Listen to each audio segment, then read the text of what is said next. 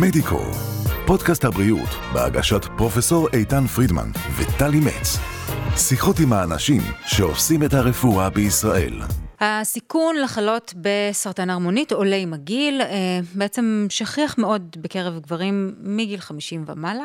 כמו הרבה מחלות, בעצם הכי חשוב זה קודם כל לאבחן את המחלה בזמן, אה, בצורה נכונה, בזמן הנכון, לא הרבה מדי זמן אחרי שהיא אה, מתחוללת. בדרך כלל הבדיקות שמבחינות את סרטן ההרמונית הן מכאיבות, הן מתישות, הרבה פעמים הן גם מעניקות תוצאות לא מדויקות, שזה בכלל מקומם. אז כיום קיימת בדיקת דם חדשנית שמאפשרת לאבחן במהירות ובאופן מדויק הרבה יותר האם קיים סרטן ההרמונית ואם כן באיזו דרגה. וכדי להבין קצת יותר אודות הבדיקה הזו, איך היא בדיוק מתבצעת, מי יכול לבצע אותה ואיפה, נמצא איתנו היום דוקטור איתי ורדי, שלום לך. שלום, שלום. רופא בכיר במחלקה האורולוגית בבית החולים מאיר, ברוך הבא. בצל קורתנו. אכן. טוב, אז אנחנו מדברים היום על באמת אה, סוג סרטן מאוד מאוד שכיח, השכיח ביותר אצל הגברים. בעצם הסרטן השכיח ביותר בגברים, כן. ואם מסתכלים מבחינת תמותה, אז השני מבחינת אה, אה, גורם מוות בארצות הברית, כאשר מסתכלים על המחקרים האמריקאים. הרמונית זה בלוטה שנמצאת אצל הגבר, תפקיד שלה זה לייצר חלק מהנוזל שיוצא עם הזרע. ומגיל 40 היא מתחילה לגדול אצל חלק מהגברים, לפעמים זה גורם להפרעה, לפעמים לא, אבל בדרך כלל הגדילה לא מדברת על עניין של גידול ממאיר. זאת אומרת, נדייק את זה ברשותך. גידול בהרמונית זה משהו שקורה אצל כל גבר מגיל 50 פחות או יותר. אז אצל רוב הגברים יכולה להיות גדילה של החלק הפנימי שהוא בדרך כלל לא סרטני, ואז באמת מגיעים לאורולוג בגלל בעיה במתן שתן. הבעיה היא שהסרטן צומח בעצם בחלק החיצוני, בקליפה, ברוב המקרים, ואין לו שום סימן. ושנים הייתה לנו בעיה לאבחן התחלה וגדילה של סרטן בהרמונית, שזה סרטן מאוד שכיח. אם מסתכלים, עשו בזמנו ניתוחים של, של גופות, אז ראו שבגיל 80 ב-80 אחוז בניתוחים היה, וההנחה היא שבגיל 100 ב-100 אחוז מהגברים, אם אתה תעשה ביופסיה אתה תקבל אה, גידול בהרמונית, גידול סרטני. אה, והשינוי התחיל בעצם בשנות ה-80-90 של המאה הקודמת, שמצאו חלבון שנקרא PSA, שראו שבסרטן ערמונית ה-PSA הזה מטפס. הבעיה היא שהרגישות של החלבון הזה היא רגישות נמוכה, זאת אומרת, אם לבן אדם יש PSA מוגבר, בעצם רק בשליש מהמקרים זה באמת בגלל סרטן, בשני שליש זה מגיע מסיבות אחרות. אז קשה מאוד לאבחן.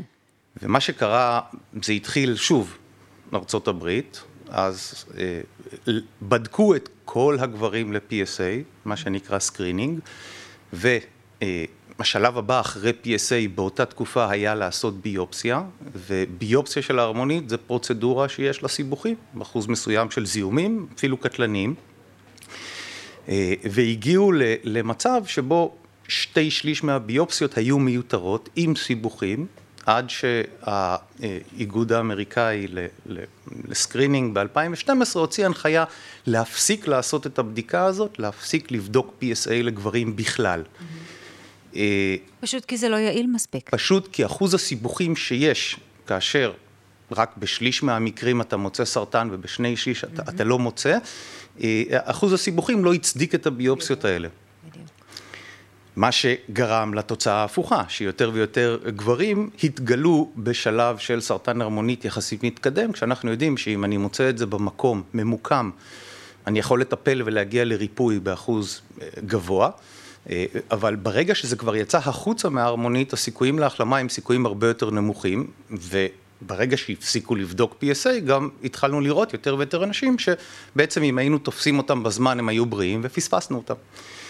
והתחילו לחפש דרכים לדייק יותר את הרגישות של בדיקות הדם. עכשיו, ה-PSA זה איזשהו חלבון שמופרש בתאים של ההרמונית, אבל יש והוא נמצא ממשפחה של חלבונים שנקראת קליקראינים, ופרט ל-PSA עצמו, שבדרך כלל היו מודדים, יש עוד מספר חלבונים שקשורים לאותה משפחה, שאתה יכול גם למצוא אותם. יש תת שנקרא PSA חופשי, mm-hmm. ובעצם 4K, שזה ארבעה קליקראינים, מכניס עוד שני חלבונים, אחד נקרא אינטקט PSA והשני נקרא HK2. זה מה שנקרא, אתה מרים לי להנחתה. אה. כי זה בדיוק מדייק אותנו לנושא המרכזי שלשמו התכנסנו כאן, שזו אותה בדיקה, בדיקה שנקראת 4K score, שזה אה, מהווה בבחינת ה-game changer. אכן, אה, ב- אכן. זה בבדיקות. שינה, שינה את, ה, את, ה, את הגישה, מכיוון שבמחקרים שכללו אלפי ועשרות אלפי אנשים, הצליחו להוכיח שהבדיקה הזו יכולה לנבא.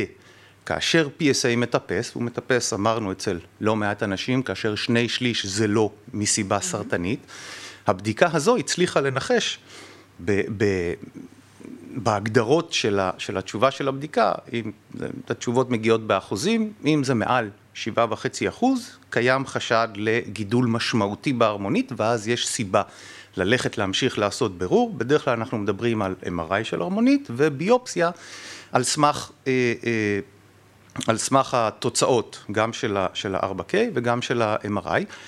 אה, אבל אם לבן אדם יש PSA שמטפס וה-4K שלו הוא נמוך, 3 אחוז, 4 אחוז, הסיכוי שקיים שם גידול שאנחנו נצטרך לטפל בו הוא מאוד מאוד נמוך. זה לא אומר שאנחנו לא נפסיק לעקוב אחריו, אבל הסיכוי אה, אה, כל כך נמוך שהוא מאפשר לנו להגיד בוא נחכה, אנחנו יכולים להמשיך לעשות מעקב. ברוב המקרים אתה לא תגיע לא ל-MRI ולא לביופסיה. אה, ו- ו- וזה מאפשר לנו באמת לדעת במי אנחנו צריכים אה, להתקדם קדימה, ובהמשך, במידה ומדובר בסרטן משמעותי קלינית, לטפל. מדייק, זה בעצם מדייק. עושה לנו- זה היתרון הגדול נכון, של הבדיקה הזאת. נכון. אז אני רוצה לשאול אותך באמת, אמ, כל אחד יכול להיבדק בבדיקה הזו? כל גבר כן, ש... כן. ש- הרי מדובר בבדיקת דם.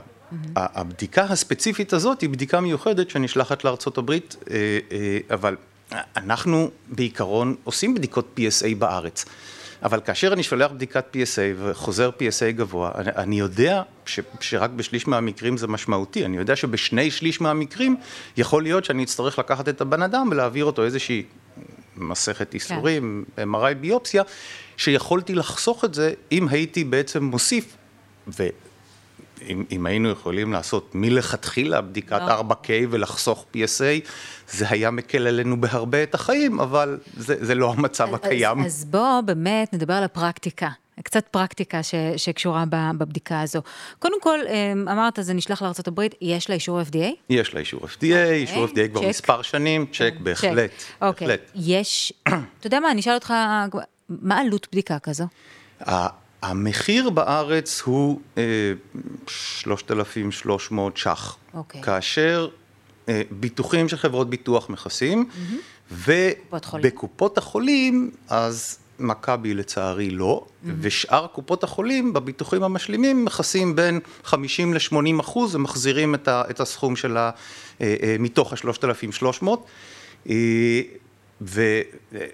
ואני משתמש בבדיקה הזאת בצורה מאוד גורפת, ואני חושב שזה לטובת החולים, חד משמעית. כן, בוודאי. תגיד, אנחנו מדברים כל כך הרבה בשבחה של הבדיקה, היא באמת אה, נשמעת כמו שחקנית רצינית שמשנה כאן את פני, ה- את כן, פני כן. הדברים. יש בה סיכונים כלשהם? בדיקת דם פשוטה. זה הכל. זאת אומרת, לוקחים בדיקה במעבדה ושולחים. לא, לא שונה מבדיקת PSA או בדיקת אה, אה, דם אחרת שלוקחים בקופת חולים בבוקר. אין שם ממש. אז סיכונים אין. אין כנראה. סיכונים, יש החזרים כמעט בכל האופנים. זאת אומרת, אכן. זה, זה, היתרונות חד משמעית עולים על פני החסרונות של, ה, של כן, העניין פה. כן, ודאי. אתה מרשה לי אה, לשאול אותך שאלה קצת יותר אישית. טוב, בחשדנות, אבל אתה מרשה. בחשדנות, כן.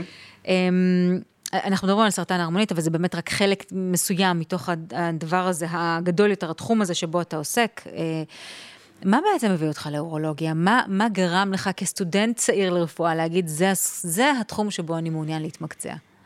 אה, א', כסטודנט צעיר אתה לא הולך לכיוון של אה, תת ספציפי, אתה הולך לכיוון של מקצוע כירורגי, מנתח, ומקצוע פנימי. זה להסתובב במחלקות מהבוקר עד הלילה ולשנות תרופות. אז די מההתחלה היה לי ברור שאני הולך למקצוע כירורגי. האורולוגיה זה, זה מקצוע שאנשים, אתה גם לא נחשף אליו כל כך בזמן הלימודים שלך, אבל זה מקצוע ענק. בגדול, כל הגברים יגיעו אליי בסופו של דבר, וגם סדר גודל של 30 אחוז מהאנשים, כי גידולים של כיס שתן ואבנים כן. בכליות, וגידולים של כליות, זה דברים ששייכים, שקיימים בשני המינים. וההתקדמות באורולוגיה והטכנולוגיה שנכנסה, זה מאפיל על כל שאר המקצועות הכירורגיים האחרים. אם אנחנו מסתכלים על, ה, על הרובוט דה וינצ'י, שזה פיתוח מדהים. אז עיקר העבודה שלו וגם עיקר הפיתוח שלו היה בניתוחים של סרטן הרמונית, וגם היום עיקר הניתוחים שמבוצעים ברובוט דה וינצ'י זה ניתוחי סרטן הרמונית. הטכנולוגיה מתקדמת אצלנו בצורה מטורפת, המכשירי לייזר לריסוק אבנים. זה, זה, זה פיתוחים על פיתוחים ש, שכל שנה אתה מקבל משהו שהוא דור קדימה. זה מקצוע מדהים.